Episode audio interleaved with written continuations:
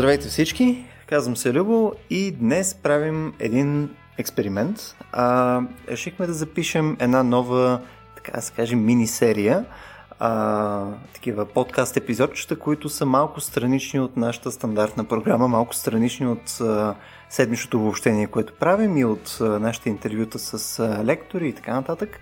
А, целта с тази серия е по-скоро да, малко така да наподобим една серия ивенти, които бяхме правили преди година. А, серията се казваше Vox Nihili.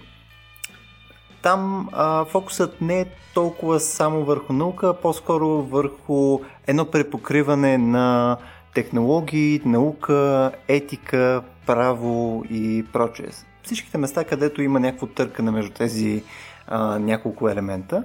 А, до някаква степен ще се опитаме да ние с а, Петко и Състоян, които сме най-често в епизодите, ще се опитаме да погледнем от различни гледаща наболели текущи проблеми и въпроси свързани с е, неща свързани с технологии, неща свързани с наука и така нататък. А, като за първи епизод решихме, тъй като в момента сме в доста интересни времена, имаме а, буквално днес, 24 март, имаме новоприят закон там след вето на президент и така нататък, който е за извънредното положение. И свързано с това, а, доста хора вече имаха, включая покрай мои познати, там в Фейсбук и така нататък, имаха доста въпроси какво всъщност значи извънредно положение, какво всъщност това значи а, чисто практически за всеки един от нас, какви са ни правата, по какво това се различава от примерно военно положение, ние в момента в военно положение ли сме, това е тип военно положение ли е и сходни такива. А, като за целта ние днес сме се подготвили, и то основно Стоян сте е подготвил, с а, малко повече информация за легалната част на нещата, административна и така нататък. А, аз предлагам да започнем първо с едно леко обаче представяне на всеки един от а, участниците, освен мене. А, тук на кола също е Петко, който е обикновено нашия водещ конференсие и ко-хост на Рацио подкаста. А, той е красивото лице, което вие в момента не можете да виждате, така че не съм сигурен защо е присъства на подкаста. Аз е, предпочитам да наричам себе си MC-то на Рацио, тъй като MC не знам дали знаеш какво точно означава, но е Master of Ceremony, звучи доста, доста по-добре. Аз знам Та... само MC Hammer, така че нямам. така, но това съм, това съм аз. Ставро, Ставро от друга страна е по, по-интересна и по-колоритна личност. Е, Стоян Ставро е български юрист и философ, ще го карам малко по-формално. Преподава биоправо и медицинско право в Софийския университет и в Нов Български университет и е автор на първата книга в два тома по биоправо в България, видение в котията на Пандора. Биоправо, издадена 2014 година. Стояна обещах ти, че ще плъгна книгата.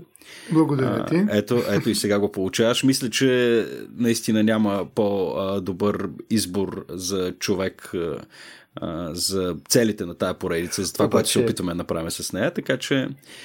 А, а обаче много, много, много ги чува тия заглавия, в смисъл такива видения от котията на Пандора. Ами те се превърнаха в реалност всъщност. Някой от тях. Да. да, точно, много тематично е точно за котията на Пандора си говорим, да. А, та, Та така, а, за извънредното положение ще си говорим за неговите юридически измерения, какво се променя в институциите, обществените отношения, правата на личността. А, Стояне, ти си повече от добре подготвен да коментираш а, темата. Кажи ни в още в самото начало какво означава извънредно положение в контекста на току-що приятия закон. Това би могло да означава много неща всъщност, тъй като ние нямаме в българското законодателство единно понятие за извънредно положение и тъй като нали, наистина най-честата аналогия е с войната и военното положение, аз бих искал първоначално да обособя така два много големи периода в функционирането на една държава мирно и военно време. Ние сме свикнали с мирното време, войните някак са останали далеч в историята и някакси не предполагаме, че има различно от мирното време. Но всъщност в българско законодателство вече, и то по-скоро в закона за отбраната и въоръжените сили на, на Република България, има едно много интересно понятие за военно време, което включва положението на война и военното положение. Като и двете не са все още извънредно положение. Значи военното положение, примерно, е дефинирано последния начин. То се обявява при заплаха от въоръжено нападение или от война на цялата или на част от територията на страната. Това е военното положение. Когато тази заплаха се реализира, имаме война. Деца вика, това... лошите са вече тук. Да, имаме някаква атака, някакъв въоръжен конфликт, който се случва на наша територия и това е войната. Военното положение е при заплахата. Още я няма, но всъщност ние очакваме това да се случи в близко бъдеще. Като същия този закон за отбраната и въоръжените на сили на Република България предвижда и възможността да се обви извънредно положение, което е още една крачка по-напред, т.е. имаме извънредно военно положение, война. Нали?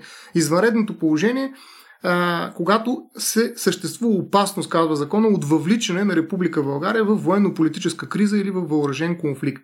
Тоест, ако така, как да кажем, разгледаме крачките, стъпките към войната, те са няколко. Първата е обявяване на извънредно положение, което е свързано с опасност от въвличане на Република България в военно-политическа криза или в въоръжен конфликт. Втората крачка е обявяване на военно положение, когато имаме заплаха от въоръжено нападение или от война. И третата вече е самата война. Всъщност този период е именно прекрачването на границата на мирното време. Това е нормалното ежедневие, с което всеки един от нас в някаква степен е свикнал и минаваме към един съвсем различен режим, който наистина а, създава така много сериозни а, така, проблеми пред запазването на тези неща, с които сме свикнали всеки ден.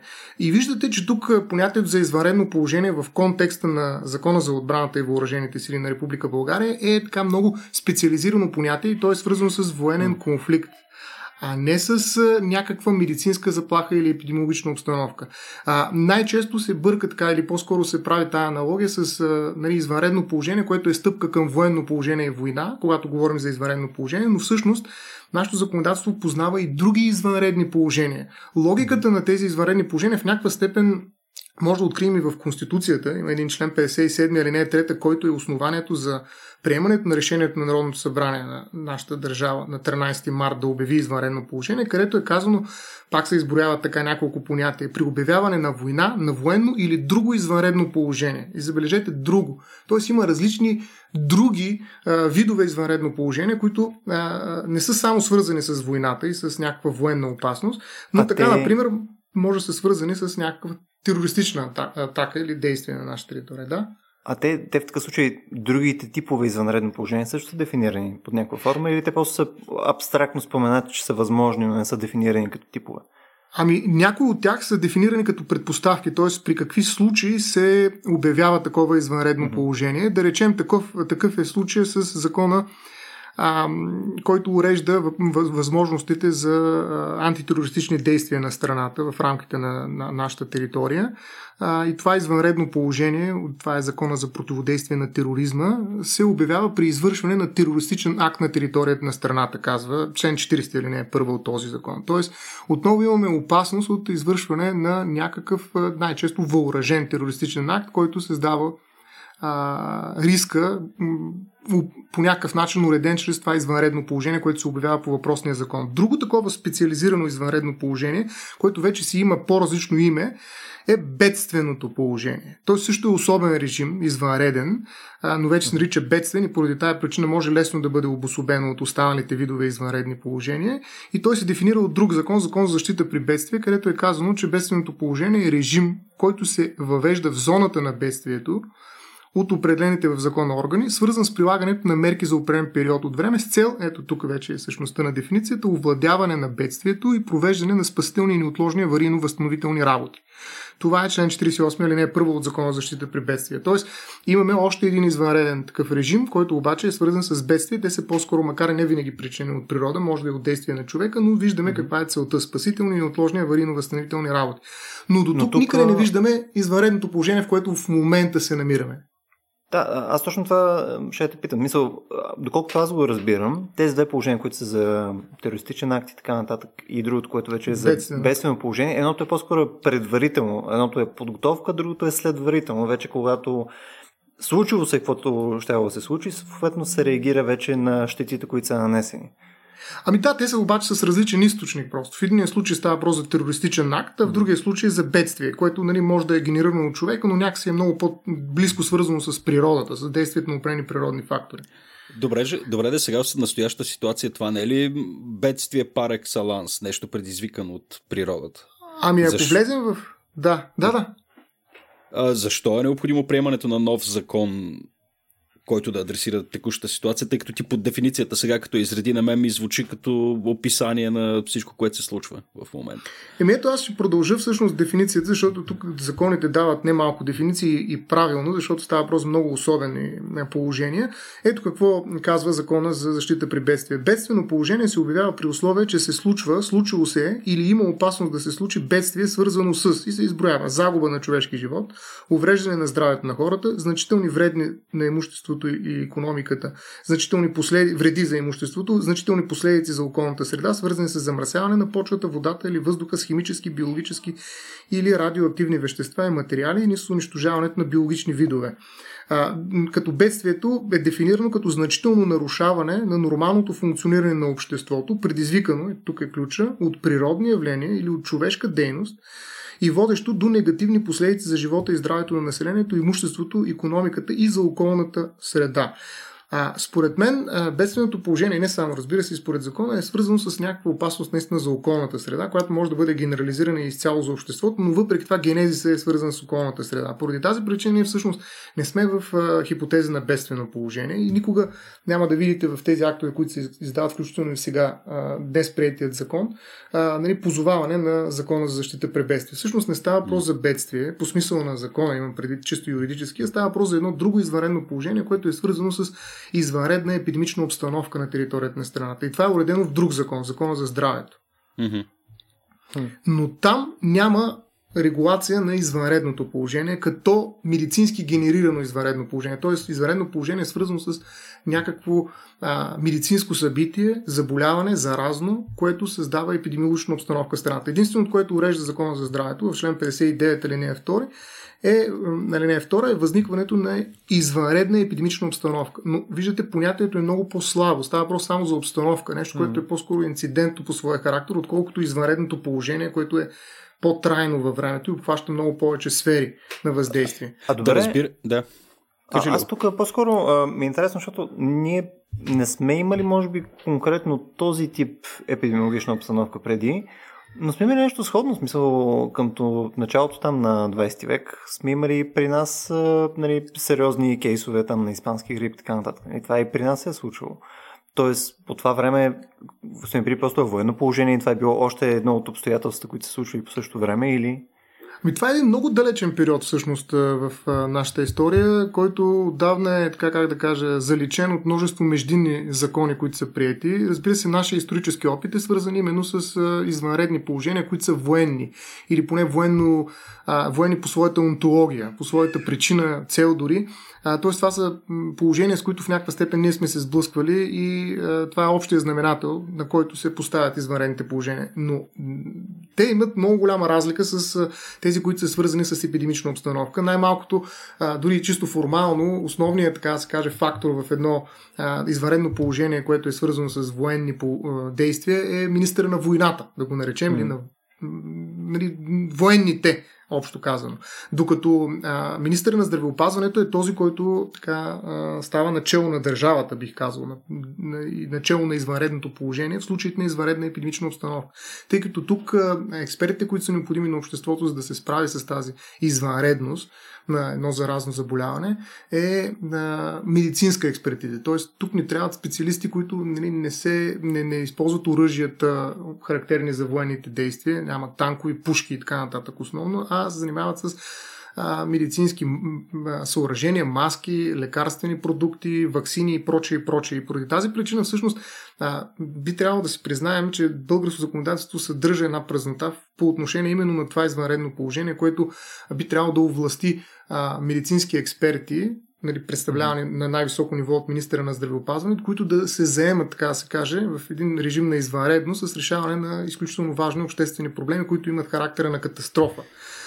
Но ние не сме го направили. Имаме само един единствен член в Закона за здравето, където се въвежда именно този израз извънредна епидемична обстановка, а нямаме раздел, нямаме по-подробна регулация на, на извънредно положение, да го наречем медицинско, епидемиологично mm, и така нататък. Добре, а, сега, окей, прие се закона, имахме едно вето, което беше а, одобрено, има, имаше така широка обществена дискусия, съответно и много спорни въпроси а, около този конкретен закон. А, какъв е, какъв е проблема в случай, защо хората толкова много се притесняват, включително и аз, между другото, се притеснявам от, от този закон, тъй като това е, поне в нашето време и за нашето поколение, това със сигурност е първото извънредно положение, в което, в което намирам себе си. И, и аз, аз лично не съм способен да прочета и интерпретирам закона с очите на юрист и не знам къде са, къде са скритите камъчета, които могат да обърнат количката. А, да, а, кои са тия скрити камъчета? Ти виждаш ли някакви ами, проблеми? Тъй наречения закон за мерките и действията по време на извънредното положение, обявено с решение на Народното събрание от 13 марта 2020, е закон, аз бих го нарекал в едната си част адхок, в другата, която променя други законодателства, може да има и по-трайно действие. Нали, до вчера ние на практика не знаехме точно какво ще е неговото съдържание, но днес вече той е обнародван, 24 март 2020 година и ние можем да се запознаем с неговото съдържание в окончателния му вид. И ние трябва да направим много важно разграничение, че в първата си част законът съдържа мерки, които ще имат действие в рамките или малко след това, някакъв период след това, в рамките на действие на въпросното извънредно положение, обявено от Народното събрание. Тоест това е нещо, което се опита да регулира конкретната ситуация, конкретното положение, в което се намира в България. То не остава някаква обща рамка, която ние може да използваме в последствие отново, нали, при възникване на, дай се Боже, на повторно подобно събитие в България. Разбира се, това се отнася до съществената, основната част на закона, която е в членове обособена като текстове. Едновременно с това обаче има едни много ключови, тези, които не се занимават с право, а, може и да ги пропуснат, но ако са достатъчно така вътре в материята, която е регулирана, знаят много добре колко боли от тях. Става въпрос за преходните и заключителни разпоредби на закона. Именно там бяха и текстовете, във връзка с които бе упражнено ветото на президента, нали, защото там се променят закони, които действат. Нали. Това вече е, така се каже, операционни действия в действащо законодателство. Това не е законът ХО, който нали, прилага се един, два, три месеца и приключва т.е. изчерпва действието си еднократно в някаква степен, а става въпрос за промени на закони, които ще останат и след извънредното положение. Всъщност, промените, които се случват там, са ключови. Те са тези, които са много по-болезни, защото те остават нали, в, да действат и в едно нормално положение. Те създават в някаква степен и рамка за евентуално бъдеща такава реакция. С две думи, в момента, така както е разписан закона, ние реално разчитаме на добрата воля на управляващите в един хубав момент да отменят въпросните разпоредби, които, които по, по силата на този закон не са дефинирани като във, във времето. Не са, нямат ограничения във времето, така ли?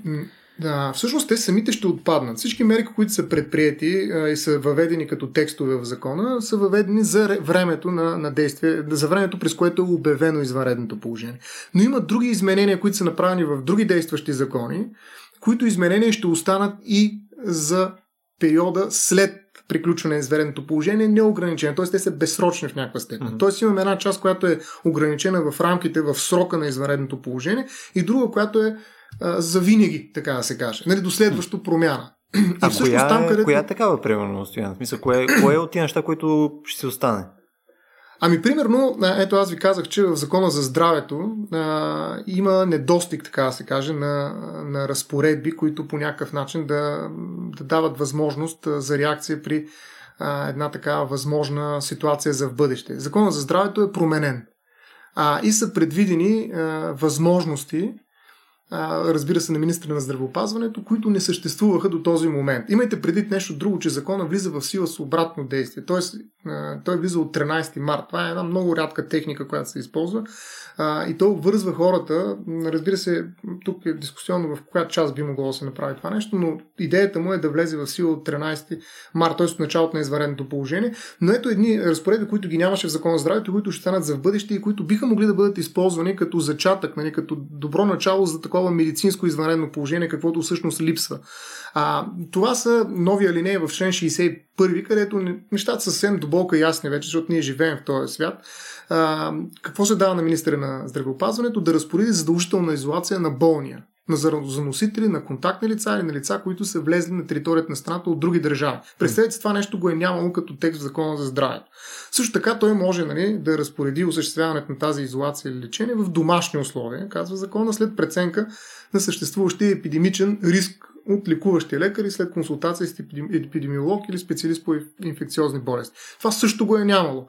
А, нещо повече. Мерките може да включват, казва друг текст, който сега се приема и временно ограничаване, предвижването на територията на страната, както и временно спиране или ограничаване на експлуатацията или режима на работа на обекти с обществено предназначение.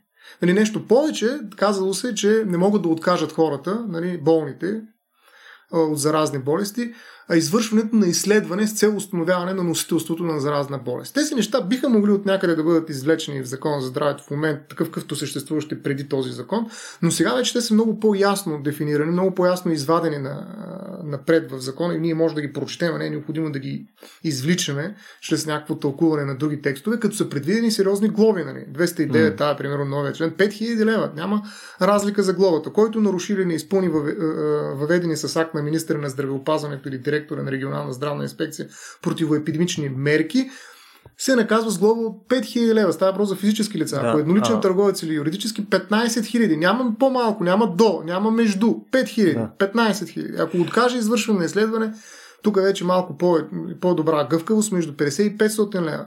Довежда се а... принудително. Така, Виж, тук, тук мен ми е любопитно, защото тези мерки звучат, поне на мене, логично в рамките на извънредно положение, свързано с някаква такава епидемиологична обстановка. Нали така? Тоест, ако mm-hmm. има дефинирано отделно извънредно положение, тези инструменти звучат като полезни инструменти да ги имаш. Нали? Въпросът е, че това значи, че същите инструменти въжат и в, така да се каже, мирно време. Така, точно така. А, всъщност закон за здравето, увеждането на тези членове а, стана а, извън рамката, че, видите ли, те се работят и се занимаваме с тях само единствено в рамките на обявено извънредно положение. Те остават като инструменти, които съществуват във всеки един момент.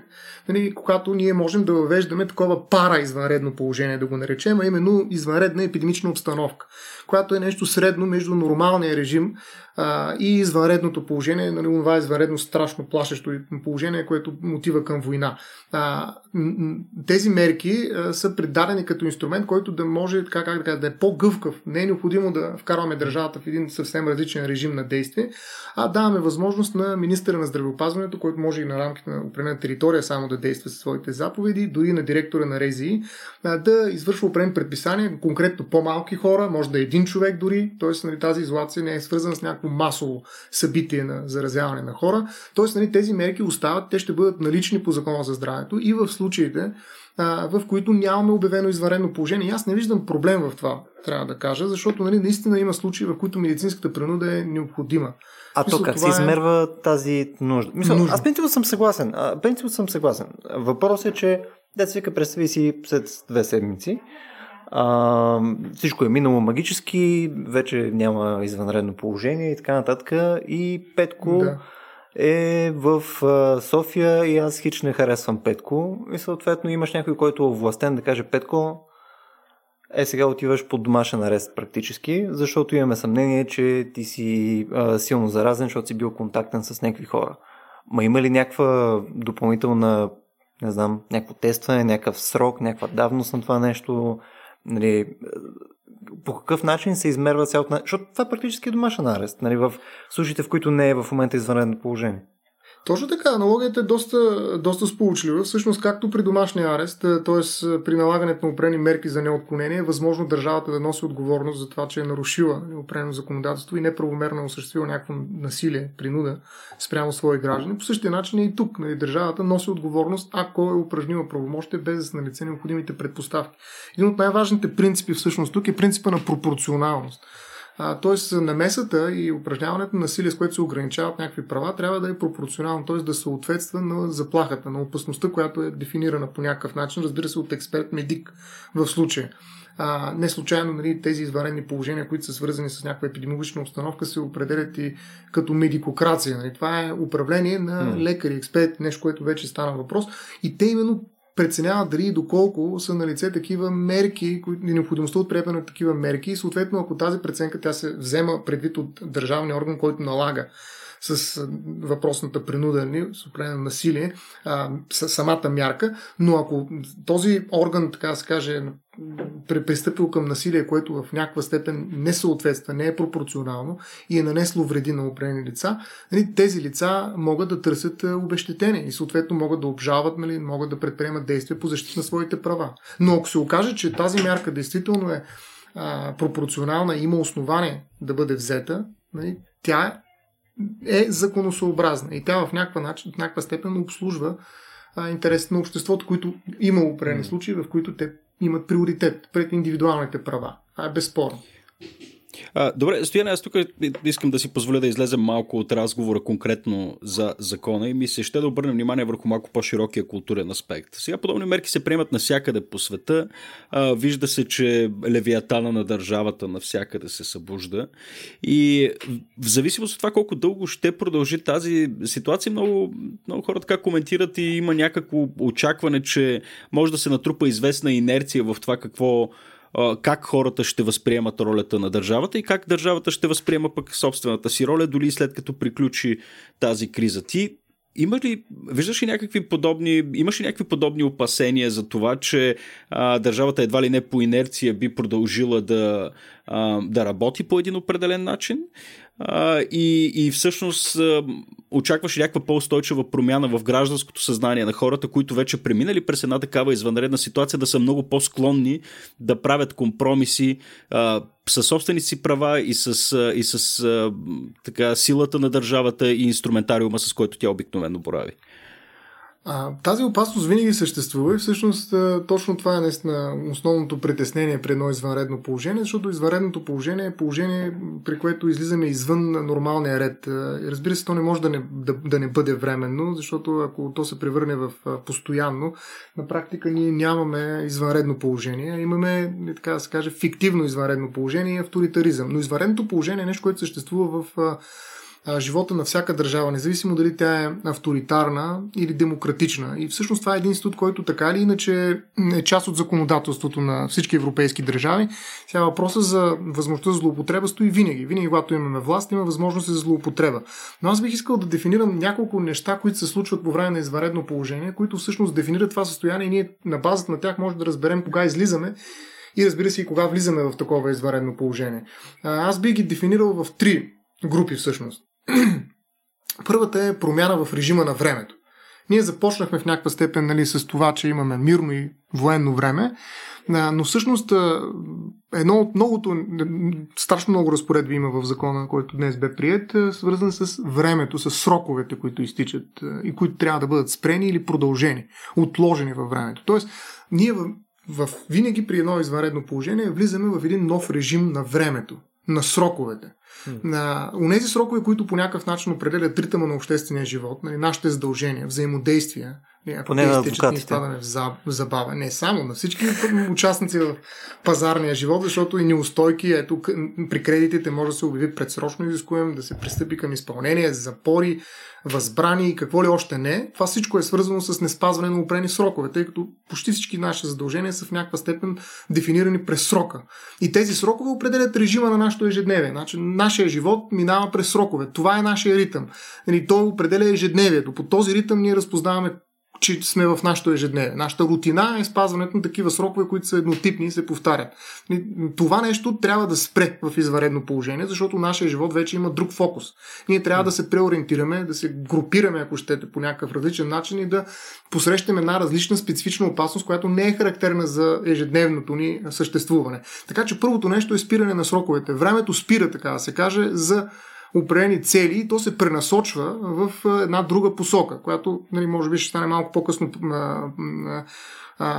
предмет на нашия разговор, но аз искам следващите неща да подчертая, които се променят. Това, че това е първото, режима на времето. Второто, което се променя, много важно, това е режима на управление на държавата. А, режима на управление на държавата а, се намалява. Мисъл, изключват се някои сектори буквално. Нещо, което се случи в България, да речем правораздаването. Нали, знаете, едно от първите неща, които се взе като решение, и то от а, съдебната колеги на Висше съдебен съвет, е да не се образуват нови дела и съответно да не се обявяват решения, т.е. крайни актове по съдебни производства, които са били текущи, заварени, така да се каже, от извънредното положение. А, нали, това е един акт, с който на практика се десезира поне официално, защото няма продукция, няма нито на входа, нито на изхода нещо, което се движи. Съдебната система се изолира, съдите могат да работят в момента и да пишат някакви актове, но те не се обявяват. Едновременно с това ние може да отправим някакви искания към съдилищата. Разбира се, има изключения, разбира се, но те са доста малко и всъщност много от тях се оказват недостатъчни всъщност. Но съдите могат да работят вътре в съдебната система, но тя е капсулирана. Нищо не излиза, нищо не влиза. Ние можем да изпращаме молби, искове и така нататък. Те стоят там, пазят ред, нали, тъй като времето е спряло, но не стават причина за образуване на нови дела. Не стават причина за да действа едни процесуални срокове, там всяка един такъв съдебен процес, сроковете отново са определящ фактор, нали, за да се създаде онази, онази тяга в правораздаването, която всъщност води до наличието на съдебна власт в България. В този смисъл съдебната власт в България в момента е в зимен сън. Той е в изключително ниски функции. Нали? Само най-изключително неотложното се случва в съдилищата. Това, ако продължи дълго време, на практика това означава изключване на една от двете, от трите, извинявайте, оставяйки само две държавни власти. Това в някаква степен е характерно за извънредното положение. Но разбира се, това означава а, преди всичко а, целево изключване, което има за някаква, а, има, как да кажа, някаква давност, някакъв период от време, след което нали, това би могло да се превърне в опасност. Аз лично смятам, че както при образованието се намери друг режим, нали, дистанционен, по който той да се осъществява, mm-hmm. това би могло да се приложи и при а, съдебните производства, за да не се блокира тази изключително важна, така наречена, може би не случайно само за нея се повтаря непрекъснато, че е независима власт, съдебната, нали, която е доста важен коректив нали, наистина и на онези органи, които са главни действащи лица по време на извънредно положение. Но разбира се, е нормално техните действия да не бъдат спирани на всяка крачка, защото в противен случай това би било обезмислене на извънредното положение. Извънредното положение има за цел да даде някаква власт на определени лица, за да могат те да наложат без някаква огромна дискусия и някаква демократичност, ред, който е необходим за да се справим с някаква катастрофа, криза. Да, защото там скоростта също е от силно значение. Нали, в такъв случай нали, там качеството по-скоро отстъпва на скоростта. Точно така, точно така. И ефективността. И третото, което да, да завърша, нали, третия режим, който се променя е режима на социалност. Значи след режима на времето и сроковете, режима на управлението на държавата, идва режима на социалност. Нали. Той от една страна този режим вече включва нали, едно дистанционно общуване. Виждаме как променят се много неща, включно и в законодателството се вижда това с тази надомна работа, обучение от дистанция, на всякакви други Дори комуникационни момента, средства. Нали Абсолютно. Нали, тази дистанция от една страна се създава, т.е. през дистанцията се променят новите режими на социални взаимодействия и връзки, които трябва да се запазят, ако искаме да има общество. И нали, в това отношение ние сме много облагодетелствани в сравнение с а, други хора от други исторически периоди, които не са разполагали с такава технология, която ни дава възможност да, нали, да запазим своята социалност, въпреки физическата дистанция. Но от друга страна, създават едни, оказва се, и много силни интензивни социални контакти в рамките на семейство, които никога толкова дълго време не са били заедно.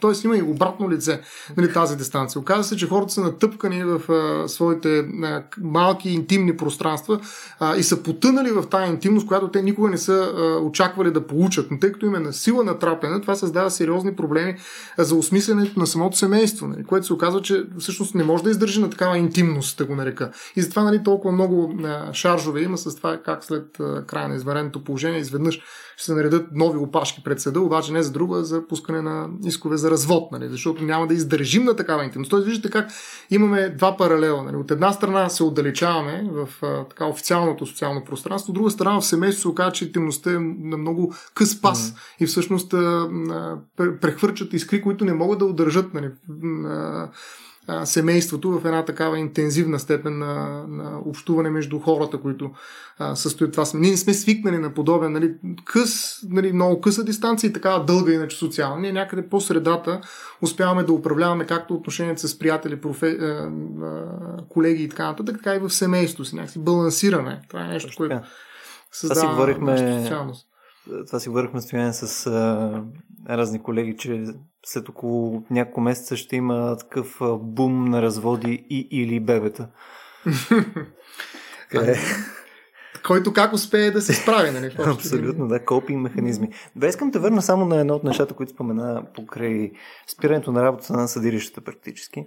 Ам, сега там има някои неща. Едното е, сега, като един типичен пример за неексперт, а, мен ми сега е интересно сега, окей, отлагат се а, дела, може да се подадат в момента, просто те се нареждат на някаква безкрайна върволица, обаче няма ли конкретни кейсове, които ако в момента не се вземе а, някакво решение, ако в момента не, не се направи някакъв запор, пълно на сметки и така нататък. Все това. Давам пример. А, съответно, нещо, за което всъщност възниква спора, може да бъде погубено след възвръщане на нормалното положение. Ами всъщност специално за запорите, тук трябва да направим много уточнение. Изпълнителните запори задължително се спират всички действия по изпълнение, които са свързани именно с това, което казахме, забавата, с неспазване на определени срокове, както и публични продани и така нататък, са спрени. Тоест, така се каже, тази нормална санкция, която присъства в нашето ежедневие под формата на такива стандартни процедури, каквито са уредени в нашето законодателство, е спряно. Никой не може да бъде наказан, защото някакъв срок не е спазен. Но има друг вид запори, които са обезпечителни, които имат за цел именно да обезпечат едно бъдещо удовлетворяване на някакви права, които остават. Тоест, действително има производства. Сега далеч съм това да влезем подробно да го обсъждаме, защото mm. това е, става много професионално, но има производства, които а, се гледат в момента и те са изброени изчерпателно. Тоест, те са без остатък изброени. Но това са четири граждански търговци, четири наказателни, примерно от този род. Но порядъка е много малък на практика. Като не е оставена никаква възможност за преценка. А, дали някакво пък производство не е изпуснато, но всъщност случай е много бързо и трябва. Нали? При времени мерки, да речем, по дела за развод за упражняване на родителски права е предвидено. Обаче връщане на дете, което е а, взето а, от единия родител и е преместено на друг адрес от този, който живее, примерно на 126 на втора от семейния кодекс на производство, което също е специфично, нали, не е включено. Има много бързи производства, които не са включени. Тоест има хемени бързи производства, които по принцип са уредени от действащо ни нормално, да го наречем, а, вътрередно законодателство, а, които са бързи и трябва да ги бързаме, нали? обаче те не са, изва, не са неотложни в смисъл, в който трябва да ги види извънредното положение, за да ги позволи на съдебната власт по време на извънредното положение. Тоест, аз казвам, че според мен този списък е много важен на изключенията и той, ако трябва да, да, да честно да се постъпи, трябва да се допълни и трябва да се види много внимателно кое всъщност да бъде добавено. И аз ми, тук бих, как да кажа, бих разширил. Бих разширил, защото не е нужно да се натъпкат всички коридори на съдебната палата и на съдилищата, за да се решават делата. Нали? Може да има закрити заседания, може да има, ето вече има много добри практики, някои съдилища приемат документите по имейл, а, може да има кореспонденция, която да се Как го казваме, между нали? Да ги приемат по имейл. Канали, да, по електронна почта. Тоест, нали, това, е нещо, не, това е нещо, което не, някакси невъзможно в тази а, сериозност, в която по принцип съдебната власт по принцип е изпаднала. Нали? Там трябва всичко да е с печат на регистрация литературата, с номер, нали, да е сигурно доказано всичко това нещо. Хартията винаги носи следа. Нали, за... Не, че дигиталното не носи следа, даже е по-трайно в някаква степен от хартията, но някакси съдебната власт е а, така хартийно създание. Нали, иска нали, да сложи печат някъде, а, да, да, да се въздейства върху хартията и това въздействие да остане и да тежи в делото, което набъбва страници наред и, и това нещо се съхранява в определени мисля, че, мисля, че танцуваш около думата ретроградна. А, ами в някаква степен тя е необходимо да е така. Значи, а, когато се спори кой какво е казал, нали, по-добре е да не четем имейли, ами да видим документите. Нали, така, а там се спори в съда. И в някаква степен а, това не е случайно, както и при нотариусите. Нали. Има много идеи за въвеждане на електронни нотариални актове и прочее, но нали, най-добре е, нали, наистина, когато прехвърляш толкова важно нещо като единственото си жилище, все пак да отидеш да се събереш с едни хора, друг да провери, да ти удари да подписа, да го сложиш лично пред него, да удари печат и така нататък. Тази процедура, тази форма... допълнителна функция, съответно, нотариусите все пак. Да е смисъл, Разбира се. Може се дигитализира, но е форма, е, има и сервис асоциира, не само не удостоверява само, че този човек го подписва. Нали? Те и проверяват документи, гледат там за реквизити и така нататък. Това може да стане без присъствието на човека обаче. Може да, може. Подписването е ключово. Формата, защото формата създава една пречка. Значи, това е идеята на формата. Тя създава една пречка, чието преодоляване показва колко си сериозен. Нали, аз мога да пусна един имейл до тебе и да ти кажа вече не сме приятели, обаче нали, друго е да напиша нотариална покана. Значи, това, което е по имейл е може би някакво инцидентно моментно състояние, в което аз съм решил да кажа, че вече с тебе няма нищо общо. Нали, не искам да. Uh-huh. Но утре нали, ти пише друг имейл и ти казвам, моля се, сега. глупости, нали, разбира се, че ние сме първи дружки.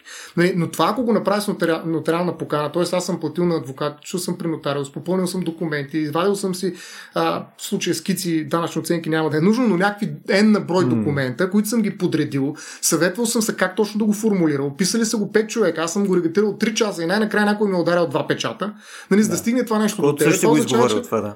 Да, това означава, че аз наистина съм сериозен. Аз наистина искам да. Разбира се, не всичко е необходимо такава сериозност, но в правото има някои неща, които са с много сериозни последици и правото иска да гарантира, че ти си сериозен докато го изнеш. Тоест, твоята воля наистина е тази.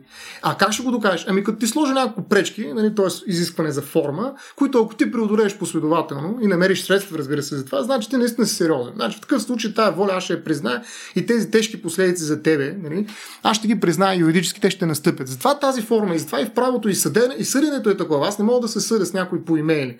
Нали, но ситуацията е такава, че е извънредна. Нали. Ние можем да си позволим някакси намаляне на, тази, на този прак на сериозност а, в воденето на съдебните дела, за да, може, се, за да може все пак те да се случват а, на някакво ниво, нали, в неприсъствени заседания, нали, размяна на книжа, които са писмени, може да се удостори това, има електронни документи, има електронни подписи, неща, които, mm-hmm. за съжаление, не са навлезли толкова сериозно в. А, макар, че има портал за електронно правосъдие, той работи само с някои съдилища, не е толкова ефективен, на практика е по-скоро нали, едно алиби за това, че има такова нещо в България, но той не е ефективен, нали, но по време на нормалното положение на нещата. Сега е момента, в който, както се инвестира в дигиталното образование, да се, дигитира, да се инвестира в електронното правораздаване, според мен. Да, това, между другото, аз не бих казал, че съм някакъв тегъв оптимист специално за това, но би било интересно да се види най-малкото.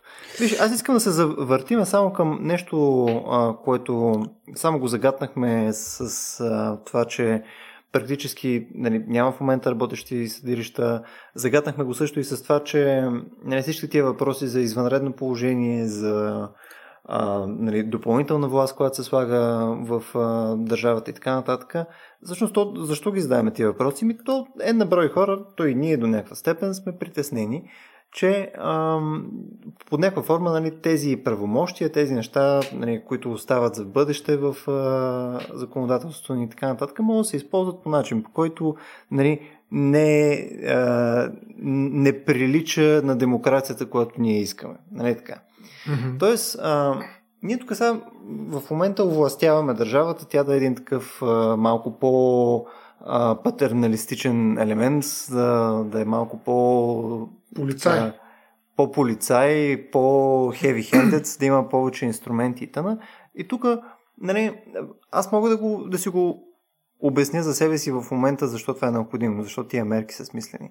А, въпросът е, че нали, то всичко е в рамките на някакъв градиент. Нали, до известно време са смислени, до известна степен са смислени. Примерно, ако ние в момента се опитаме да наложим мерки сходни на тези в Китай, еми най-вероятно няма да е окей. Okay. Където и да е в Европа да приложиш това нещо, което нали, те бяха направили с, доколкото виждаме поне към момента, с ефективен резултат, нали, тук просто не сме същото място. Нали, то ще загубим някаква част от това, което сме ние като демокрация. А, тоест, ние в момента, на база на това, което виждаме от е, този а, нов закон, а, нали, от това, което беше направено вето нали, от президента, след това одобрено и така нататък, и както и от всички мерки в момента, които се взимат от щаба, имаме ли по-скоро някакво място за притеснение къмто момента? Мислиме ли, че това нещо може да е по-скоро в посока на някакъв авторитаризъм, който ние за момента подценяваме? Ами, аз лично смятам, че а, не трябва така да се гледа непрек... винаги негативно и скептично към извънредното положение, защото то е инструмент, то е средство, режим, бих казал, юридически, не само, защото нали, този режим минава през времето, през държавното управление и през социалните отношения. А, режим, който ни помага да се справим с а, едно извънредно по, е, предизвикателство, да го наречем, с а, някаква катастрофа, която иначе а, нали, не бихме могли да посрещнем в нормалния си режим. Разбира се, хубавото е, че в България тази тази катастрофа още не е де-факто при нас. Ние, ние се подготвяме. Извареното положение в този смисъл е някакво обезпечение, за това, което си говорихме, за това, че ние няма да изпаднем в, примерно, както много често се използва това сравнение, ситуацията, в която се намира Северна Италия. Нали, тоест, mm. извареното положение е механизъм, ако щете, нека да е медицинска метафората, а, това е лекарство, с което ние се опитваме да запазим своето общество. Нали, в а, него все пак нормално функционира, макар и в извънреден режим. В този смисъл аз мятам, че извънредното положение трябва да бъде подкрепено и то изисква определено доверие а, от страна на гражданите. Защо? Защото по време на, на такава криза а, Особено когато става въпрос за епидемиологична обстановка и се борим срещу а, заразно заболяване, а, нормите, които се предписват, имат за своя адресат не конкретни лица на практика, а конкретни общности, бих казал, цялото българско население, целият български народ, така да се каже, колкото е абстрактно mm. звучи това нещо. Защото ако няколко от нас спазват тези права, но други не ги спазват, нали, просто да ги вкараме в затвора или просто да ги глобим, нали, няма да свърши работа. Ние трябва да направим нещо повече. Ние трябва да осигурим приложението на тези правила, които започват да звучат толкова като правни норми, а като заповеди, а, и точно така изглеждат нали, заповеди на министра на здравеопазването, нали, тези заповеди трябва да ги наложим на всички. Тоест, нашия адресат на правните норми, нещо, което е много характерно за извареното положение и се отличава от а, правните норми извън него, са всички ние което е изключително трудно да наложиш на такова изпълнение. Всъщност това е нали, абсурда, макар и да изглежда идеализация на закона, че всички ще го спазват, това никога няма да се случи. Но ако искаме да се приближим, ние трябва да имаме извънредно положение, т.е. хора, които имат някакви извънредни правомощия, т.е. хора, които могат да нарушават нашите права в някаква степен, ограничавайки ги за целите, които си поставя въпросното извънредно положение. Затова, че аз мятам, че няма как да избягаме, не можем да се противопоставим, нали, с, дори с някакви либерални съображения и проче, на някаква степен на ограничаване на правата. Това е невъзможно. Иначе това не би било извънредно положение и ние няма да правим нищо всъщност. Ние ще да, оставим но... нещата на нормалния Има... мета. Има, има и един друг аспект в цялата тази работа, че в рамките на едно извънредно положение и в ситуация, в която ти трябва масово да ограничаваш движението на хората, е необходимо да впрегнеш, а, нали, освен всички силови институции, а и а, наличните технологии, за да можеш адекватно да следиш съответно кой нарушава, нали, кой колко, къде се движи. Виждаме, че това нещо вече се прави нали, en мас в, в Китай, в по-авторитарните системи, но в момента виждаме, че подобни мерки се вземат и в държави като Израел, Германия, където а, достъп до примерно, геокоординатите на гражданите е от ключово значение за това да се следи а, нали, кой с нали, цялата епидемиологична така, динамика на хората, нали, кой къде се движи и какво става. А, тук вече а, правим един малко по-различен вид експеримент, в който разработваме, използваме, експериментираме и тестваме а, технологии, които те ще останат наоколо. Нали, летящите дронове с мегафоните а, няма да са нещо от миналото през 2021, а вероятно ще станат нещо, което е нормално. Не знам. А, оттам идва и, и, и другото напрежение и, и притеснение от страна на хората. Че виждат неща, които буквално идват а, като от, от филм от бъдещето.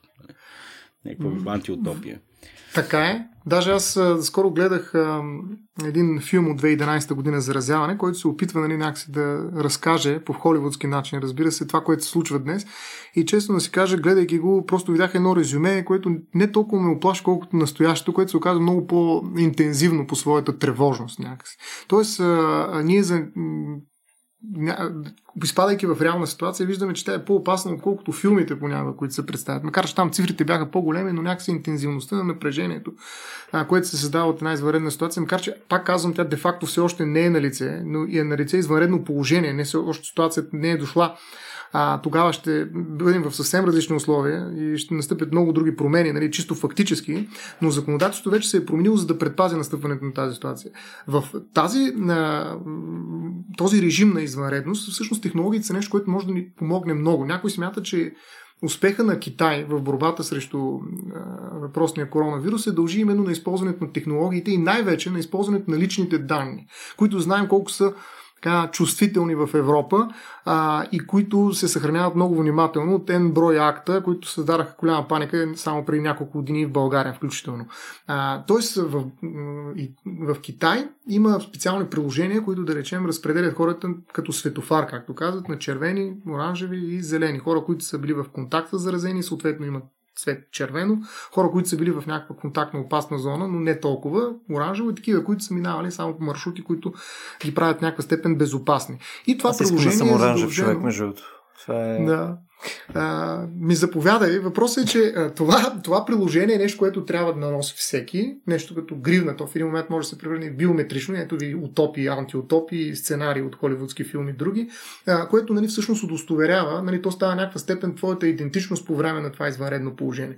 Нали, ти, се, ти се свеждаш до това дали си червен, оранжев или зелен. Нали. Както едно време, който не е червен, който не скача, не е червен или как беше. Тоест света започва да значи онова, което всъщност си ти. Нали, когато влизаш в а, един автобус и дали ще те пуснат или не, зависи от това дали си червен, оранжев или зелен. Съответно, дали ще отидеш някъде, зависи от това дали си червен, оранжев или зелен. Всичко се определя от тези няколко сигнала. Вижте колко се упростяват социалните отношения, така че да се управляват максимално лесно. Технологиите позволяват това, защото те са всъщност тези, които с изкуствен интелект, разбира се, генерират нали, всъщност цвета. Те определят един човек колко е опасен на практика, като имат предвид откъде е минал, какво е направил, с кой е общувал, с кой е говорил. Ето сега едно от промените, между другото, което, една от промените, които направи днешния закон, е възможността да имаме достъп до лицата. Не ние, разбира се, а хората, които а, МВР, които осъществяват такъв достъп и по примерно да речем на едно бедствено положение, да имат достъп до информация относно това, кои клетки са били използвани от телефона на лица, които са поставени под карантина. Тоест това позволява всъщност проследяване на лицето, да се види дали той излиза вкъщи, защото нали, вкъщи се вързва за една клетка, но ако отиде да речем е, до другата част на квартала, там ще се свържи с друга клетка, което веднага ще покаже, че то не спазва своята карантина. Тоест ние започваме да свеждаме човека до неговото, негово, неговия телефон, мобилно приложение, изобщо мобилна точка, която нали, той пренася като се движи. И нали, ние проследявайки за това, коя клетка точно се свързва телефона му, разбираме дали той си спазва карантината. Това е много малко в сравнение с това, което се случва в Китай, където нали, ние де-факто монетаризираме цялата технология, която използва лицето, до едно досие, до един профил на това лице, с оглед нали, на епидемиологичната обстановка. И на базата на този профил ние вземаме решенията за него. Ние го съдим. Това е това лице по време на извареното положение. Неговия нали, технологичен профил. И тук изкуственият интелект е този, който дава възможност за анализ на тази информация. Както ние, когато ползваме такива специални приложения, да минем от път, където няма задръстване и съответно... Може би по-скоро Big Data анализ, не задължително изкуствен Big Data анализ, да, да. Но, но, но, но, но използват а, изкуствен интелект на базата на Deep Learning, включително и такива технологии, поне така се твърди, разбира се, а, че а, тези алгоритми, безспорно са а, алгоритми, нали, в някаква степен включват в себе си някаква автономност. Тоест, а, на базата на някаква преценка се определя нали, цветът. А, и това е нещо, което позволява на съвременни технологии да използват цялата тази информация. Иначе дали, цялата съвкупност на КГБ и на всички останали на служби нали, за сигурност и за следене, всъщност като хора, като човешки потенциал, не може да обработи такова огромно количество информация. Представете си един милиард хора, които штъкат непрекъснато някъде. Да, смисъл, в Без момента... е невъзможен този анализ. Точно така, в момента по-скоро мога да кажем, че нали, е, освен, че имаме информацията, ние... Имаме и възможността може... да я анализираме. Да, имаме схема да анализираме и всъщност тя, тази информация да е вече actionable, нали, може да предприеме действия и, да, и тя да ни информира за нашите действия, по-точно. Точно така. Което нали, е безпредседентно наистина до момента. Това е доста Ето интересно. Това е началото на повечето антиутопични сценарии, нали, в които самата технология се превръща в режим. Нали. Ние нямаме нужда даже в някаква степен от законодателство. Нали, ако всички можем по този прост начин нали, да се категоризираме в три групи и съответно да починим отношенията си, този режим на социално, за който говорих, на базата на тези три цвята, нали, ние всъщност съвсем спокойно може да се управляваме от технологии. Нали, просто извареното положение ще се намали като регулация само до един алгоритъм. Разбира се, това не е съвсем само като един алгоритъм, защото това е доста сложен алгоритъм и много хора няма да могат да го разберат. Ако сега в момента нали, много хора не разбират закона, но все пак той е написан на български язик. Става въпрос за текст, който може всеки да прочете то алгоритма, който прави една такава класификация на хората е нещо много по-сложно и там интелигентността, бих казал, грамотността на хората е много по-ниска да разчитат един алгоритъм и да разберат защо са червени в момента. То зависи дали е алгоритъм. В смисъл, ако говорим примерно за неща тип а, някакви невронни мрежи, които биват натренирани да са добри в определяне на характеристики на хора, примерно те да ги слагат в тия категории, в смисъл, методологията им може да е непрозрачна. В смисъл, те може просто да са много добри в правене това. Тоест, mm. да, да е по-скоро трудно да се опише тяхната методология дори в това отношение. Нямаш, няма да имаш хора, които го разбират добре, но ще имаш просто машини, които го правят добре. Точно така, но тогава легитимността на, на тези правила, които са заместили закона, става изключително под въпрос. Тогава вече става опасно, mm. защото не става въпрос за злоупотреба от страна на някакъв а, власт имаш с текст, който е написан и всички четем. Става въпрос за една а, генетична злоупотреба, заложена вътре в самата технология, която е недостъпна за критика от наша страна. Ние не можем да кажем как да не можем да наложим вето президентско върху действието на алгоритма, ако не го разбираме. Президента налага вето, но обяснява защо нали, това нарушава или кои си права. Аз го разбирам по Освен този начин. Ако президента на изкуствен интелект също. Не. А, да. Тогава вече наистина. Ето това според мен е плаши в някаква степен, нали, наистина, а, защото нали, ние виждаме как започват да се прилагат неща, които от този момент сме виждали само в филмите. И те това... реално работят. Това в интерес на истината, лека по лека ние с теб имаме тенденцията да инжектваме тази тема почти във всяка една тема, което, което ни харесва. В момента, в който нали, има някаква автоматика и включваме изкуствен интелект и той превзема всичко и става Връщам много тегаво. Връщам се. Аз искам нещо, друго нещо да кажа, защото извареното положение, преди да, според мен, да се види като регулация и като конкретни правила, заповеди, наистина, а, то е една, как да кажа, философия. И ние имаме така бих казал, радостта да се разполагаме с текст на един от най-големите философи, които се занимава с това на български язик преведен. Джорджо Агамбен се нарича, той е италианец, може би нали, някакъв, някаква такава игра на съдбата, но а, той много добре обяснява всъщност, не разбира се само той, а, какво представлява извареното положение, каква е неговата философия, защото според мен това би обяснило нали, защо се стига до ограничаване на права. Аз бих казал, че в едно истинско изварено, същинско изварено положение направо се суспендират права. Те на практика, колкото да се опитваме да ги запазим, те на практика биват изключвани. Защото той казва, всъщност въпросното изваредно положение е едно пространство на аномия в сърцето на държавата. Това е опит на Левиатан, той е държавата Левиатан, за който се каза и Петко, да погълне най-сериозното противоречие в правото, именно липсата на право. Защото в извънредното положение ние изключваме правото. Хората бягат, стрелят със собствени пистолети, които си купили преди два месеца. Нали, опитват се да се доберат до последната туалетна хартия нали, в Лидъл или пък нещо друго, което е изключително важно за тях и в момента нямат никаква представа нали, всъщност кои точно правила нарушават и какво ще се случи с тях в резултат на това нарушение. Нали, всъщност нали, това е едно пространство, което няма правила. Това е нещо срещу срещу което се изправя всъщност юридически режим, на който се опитва по някакъв начин да вкара ред в извънредното положение. Това е много важно да се разбере, че извънредното, макар и така се нарича положение, има една много главна своя цел да въведе някакъв ред да има ред. Нали, това е абсолютният минимум, който се опитва да се вкара. Нали, може да умираме всички, ама да умрем по реда нали, т.е. който е въведен все пак, а не нали, в един момент всеки срещу всеки да се изправи и да се върне в това първично естествено състояние, за което говори и Хопс, нали, че всеки, за всеки е вълк. Нали. Това е нещо, срещу което всъщност се изправи извареното положение. Искаме да запазим обществено състояние, обществения договор, макар и да занижим нали, гаранциите за правата, нали, ние все пак трябва да запазим това положение, не да се върнем в една абсолютна липса на правила, нали,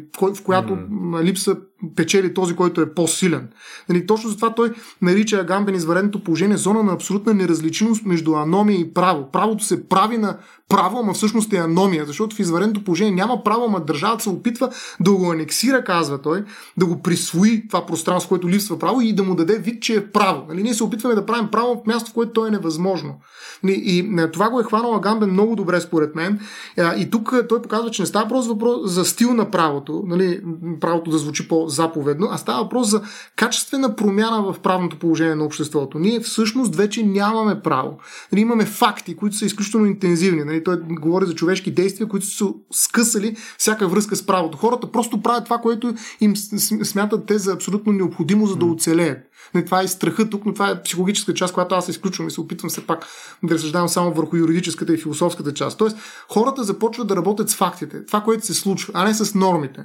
Но въпреки това, държавата се опитва с някаква законодателна рамка да въведе някакво право. Нали, право по време на липса на право. Нали, то, точно това противоречие, всъщност, което а, се създава между опита на държавата да говори за право и, и фактическо състояние, в което фактите са по-силни от правни норми, а, е нещо, върху което залага Гамбен при определене на извънредното положение. Пак казвам, той има предвид наистина, примерно да речем, гражданска война, а, нали, някаква революция, в която законодателство, също така, в която законодателство се преосмисля. Нали, то се, в този смисъл, разбира се, всяко извънредно положение може да бъде и катарзис, някаква криза, която преосмисля някакви mm. ценности, но така или иначе на извънредното положение категорично посяга на правото. Нали, то е обратното на правото, казва Гаме. Така че как можем ние да си а, въобразяваме и да тъем някакви надежди, че извънредното положение нали, ще запази правата. Нали, всъщност зависи от степента. Може да се окаже, по, дефини... то, по дефиния е няма как нали, да запази да. всички права. Да, това, няма даже е по дефиниция, по дефиниция то ще отнеме всички права в един момент, може би, с изключение на правото да разчитаме на някакъв ред, т.е. на предвидимостта в нашите отношения. Да. Аз тук между постоянно едно, едно нещо само, а, мисля, че не засегнахме, може би е полезно. Тъй като още в самото начало обяснихме, че нали, начинът по който при нас са структурирани просто тези а, периоди нали, на извънредно положение, на военно положение и така нататък, те, а, те, те по дефолт са свързани с военното. Нали, тоест, Въпроса, които серия мои познати имаха там във Фейсбук, защо Аджба има штаб, а не просто mm. серия експерти, защо има човек с униформа, защо е там проче военни титли се цитират, защо мобилизираме армията за тия неща и така нататък. Не, тук, това между другото мисля, че е полезно също само да му отделиме 5-10 минутки.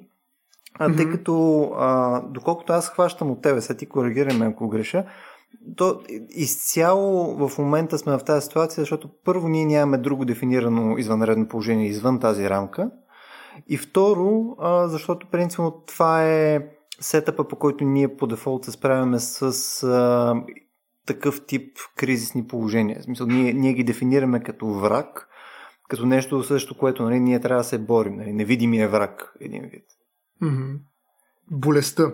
Ами всъщност това е нали, един много специфичен подход към а, болестта, като този подход минава през метафората. Метафората е един инструмент, който много често се използва от хората, за да се обяснят някакви феномени, някакви действия. Аз лично също много харесвам метафората, е нещо, което използвам непрекъснато. А, но има един автор, който Сюзан Зонтак, тя всъщност много се противопоставя срещу това да разглеждаме а, болестта като метафора. Тоест, включително да разглеждаме, да речем, коронавируса като враг.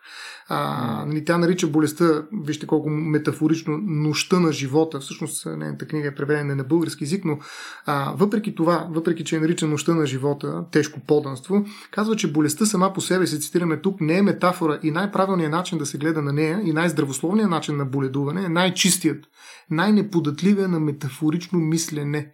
И все пак, казва тя, все пак признава се, едва ли е възможно човек да живее в царството на болните, непредобеден от зловещите метафори, населили тамошния пейзаж. Като нейната цел, тя го обявява, е именно освобождаването на болестта от метафората. А метафората е нещо много хубаво, защото тя подрежда много нещата. Слага ги да място си и ние знаем къде сме и ние самите. Но метафората, която ние използваме в момента, нали, да обявим война на коронавируса с военен щаб, с военни униформи, хората, които се борят, нали, макар че имат някакво медицинско образование или консултанти, лекари, нали, но това е все пак една военна акция срещу кого? Срещу коронавируса и ние водим война. И в момента, в който е спечелим, всичко ще се оправи и а, ние всъщност ще обявим а, нашата победа. А, всъщност тази метафора е много проста и много логична и някакси ни помага да, да, да, да се поставим на правилното място и да живеем спокойно. Нали? Ние в момента сме на война. Нали? Но наистина проблема, който бихме могли да поставим тук, следвайки логиката на Зонтак, е наистина кой е врага. Ако врага е а, самия вирус, то е ясно, че той няма как да, да го идентифицираме. Той не е някъде отвън нас, извън нас. Макар, че се оказа, че може да живее няколко денонощия на различни повърхности, но това някакси е пренебрежим а, проблем. А, по повечето случаи врага е в някой от нас.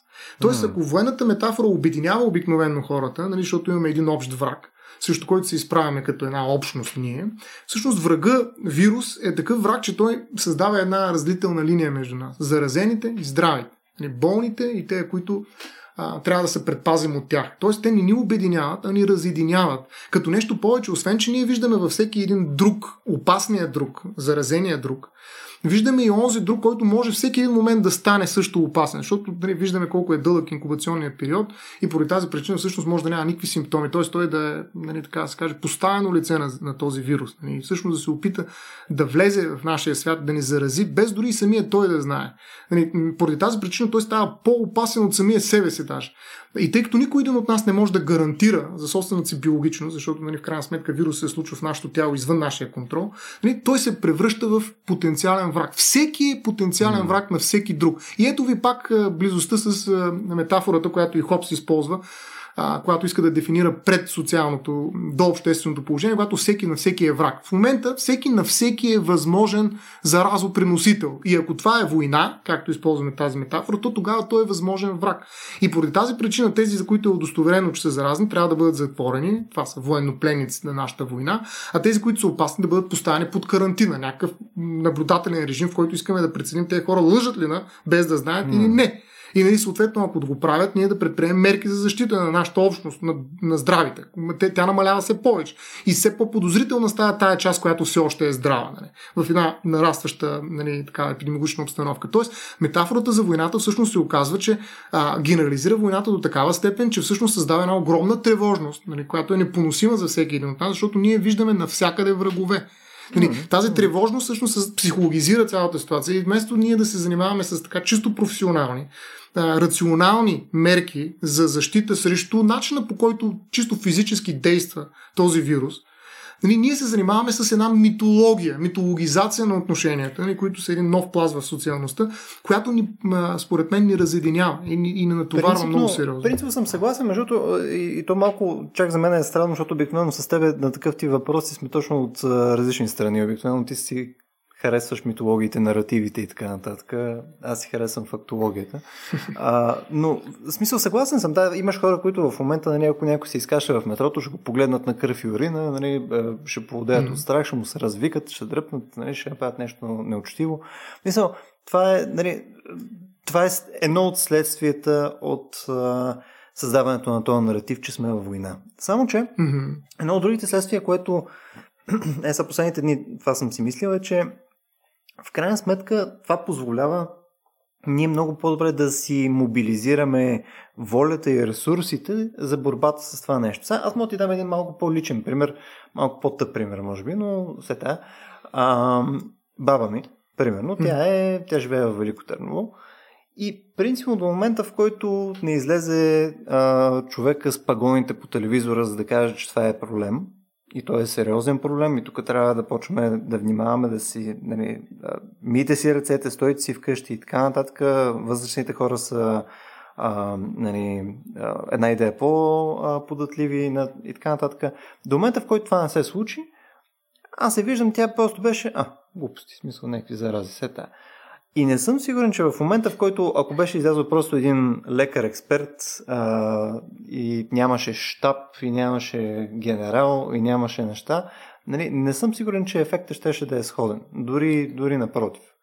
Защото там вече отиваш на един разговор, който е повече свързан с а, интелектуализъм и така нататък. Специалист. Ами да, защото в крайна сметка, когато се излезе войните, нещата са сериозни. А, сега, нали, по никакъв начин не казвам, че мен този подход ми харесва. Напротив, в смисъл, аз и познатите около мене, а, една идея, даже сме такива, а, ни е противно това. Но това не значи, че не е ефективно. И това Или не значи, че не е необходимо. Точно така. Защото в крайна сметка нали, имаме население от 17 милиона, които в крайна сметка трябва под някаква форма да имат доверие на това нещо, което се случва. И може би това е по-ефективното, дори с всичките негативни страни, които са свързани с митологизирането му и така нататък.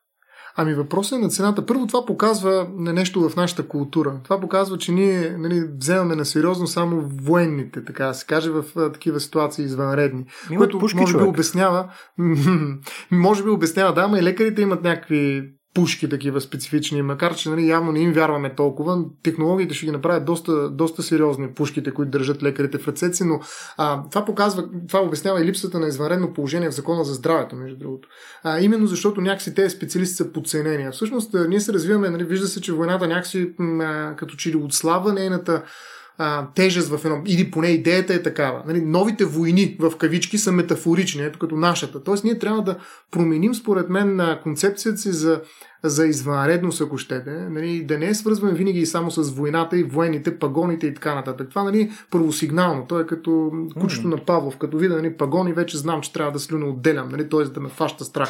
Нали, съответно да се мобилизирам. А, нали, нещо, между другото, нещо, което не се случва в такива извънредни случаи, няма обща мобилизация. Нещо, което го има при военното положение. Нали, ето е общата мобилизация, нали, която вече казах. Щом получа призов, край, значи света се променя, нали, защото аз не просто затварям вкъща си като крепост, нали, в която се отбранявам, аз излизам да се бия на полето, там слагам в една редици, там ставам нали, просто една пионка, един, един механизъм от войната, нали, семейството ми страда, то може да ме загуби, нали, тази обща мобилизация, която е била характерна за а, войните и все още има в нашето законодателство, всъщност е нещо, което не се случва в тези изварени положения, в които се предполага, че повечето от съвременните държави ще изпаднат.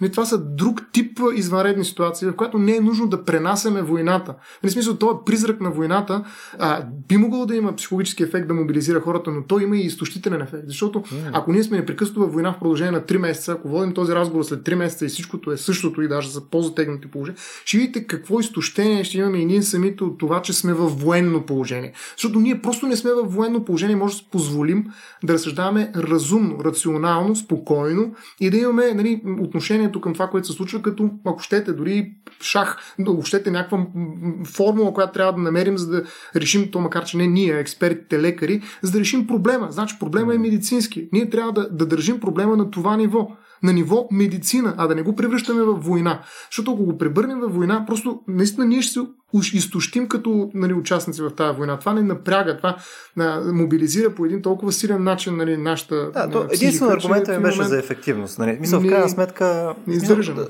да, това, това е така. Просто единственият аргумент беше за ефективност. И... Въпросът е колко време нямам... ще е ефективно.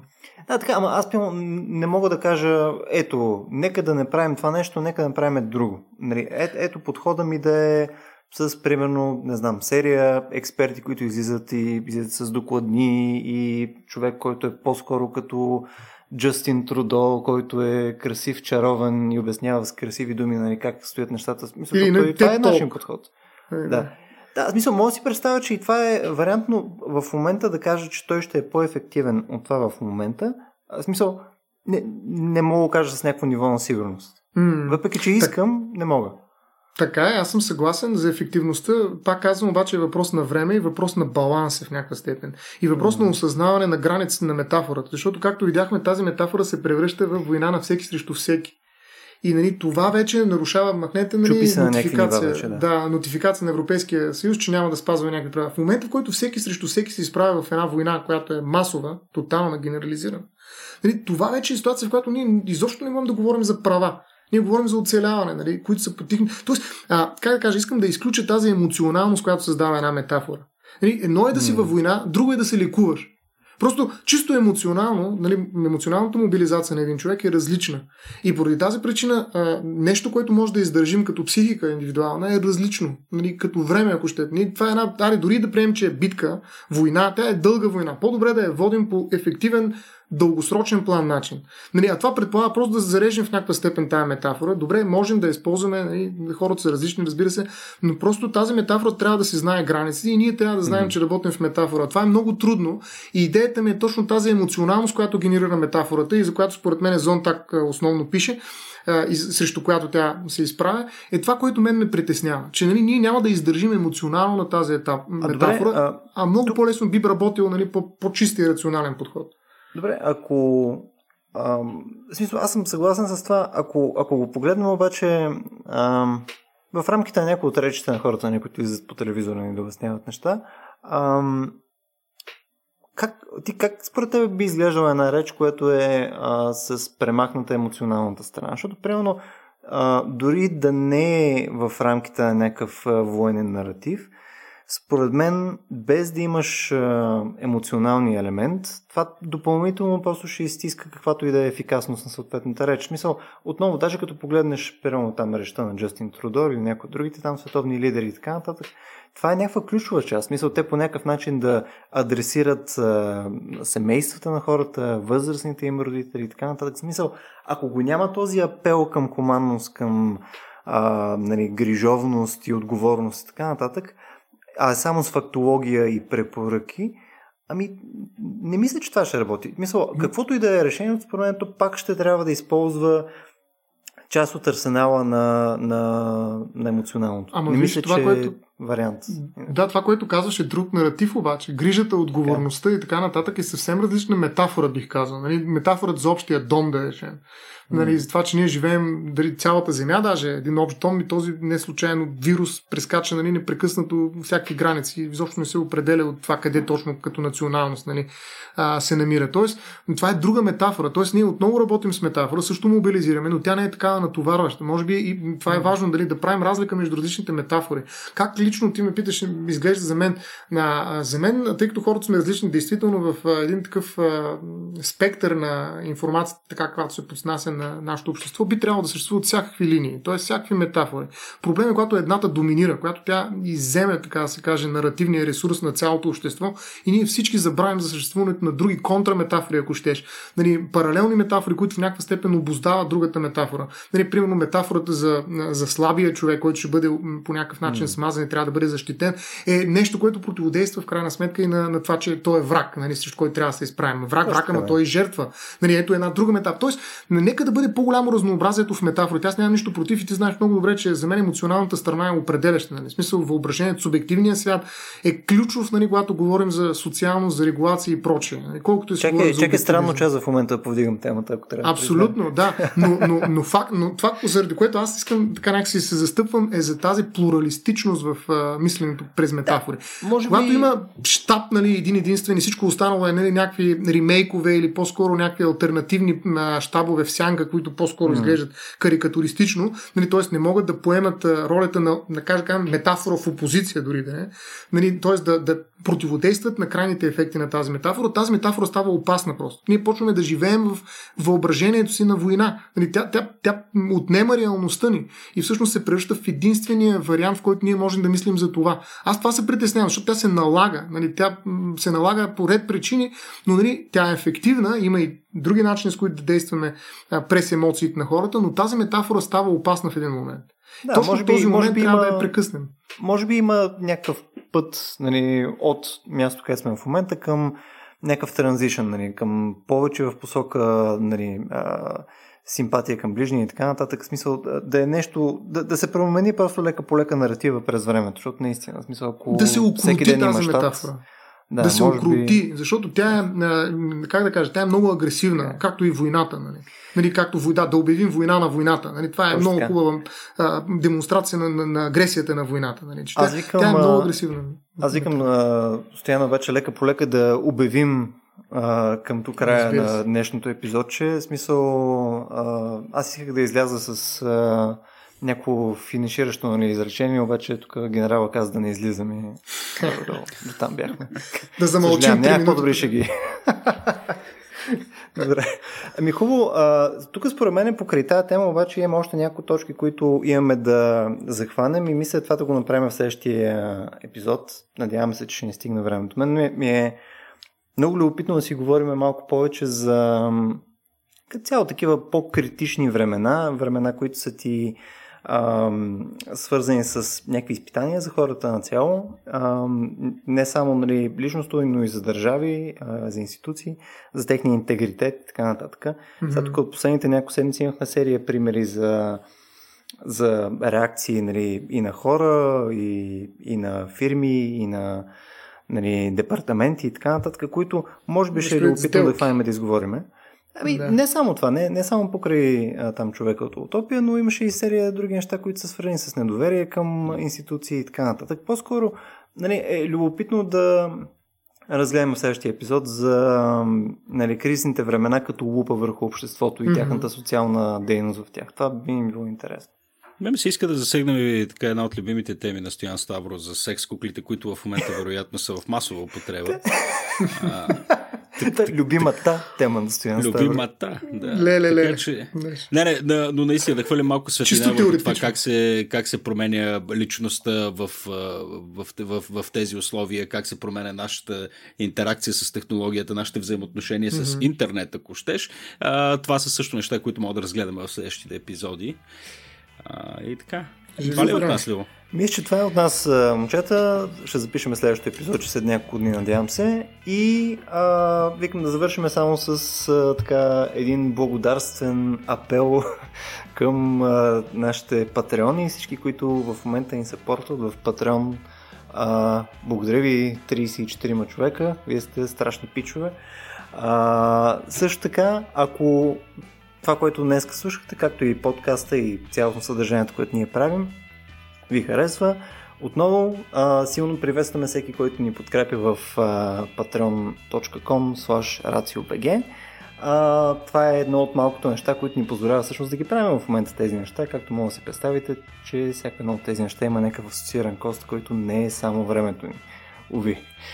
Да, а, благодаря отново на всички, които ни подкрепят. Благодаря, че ни слушахте а, час и 15 минутния подкаст към този момента. Джиз, как кога стана час и 17?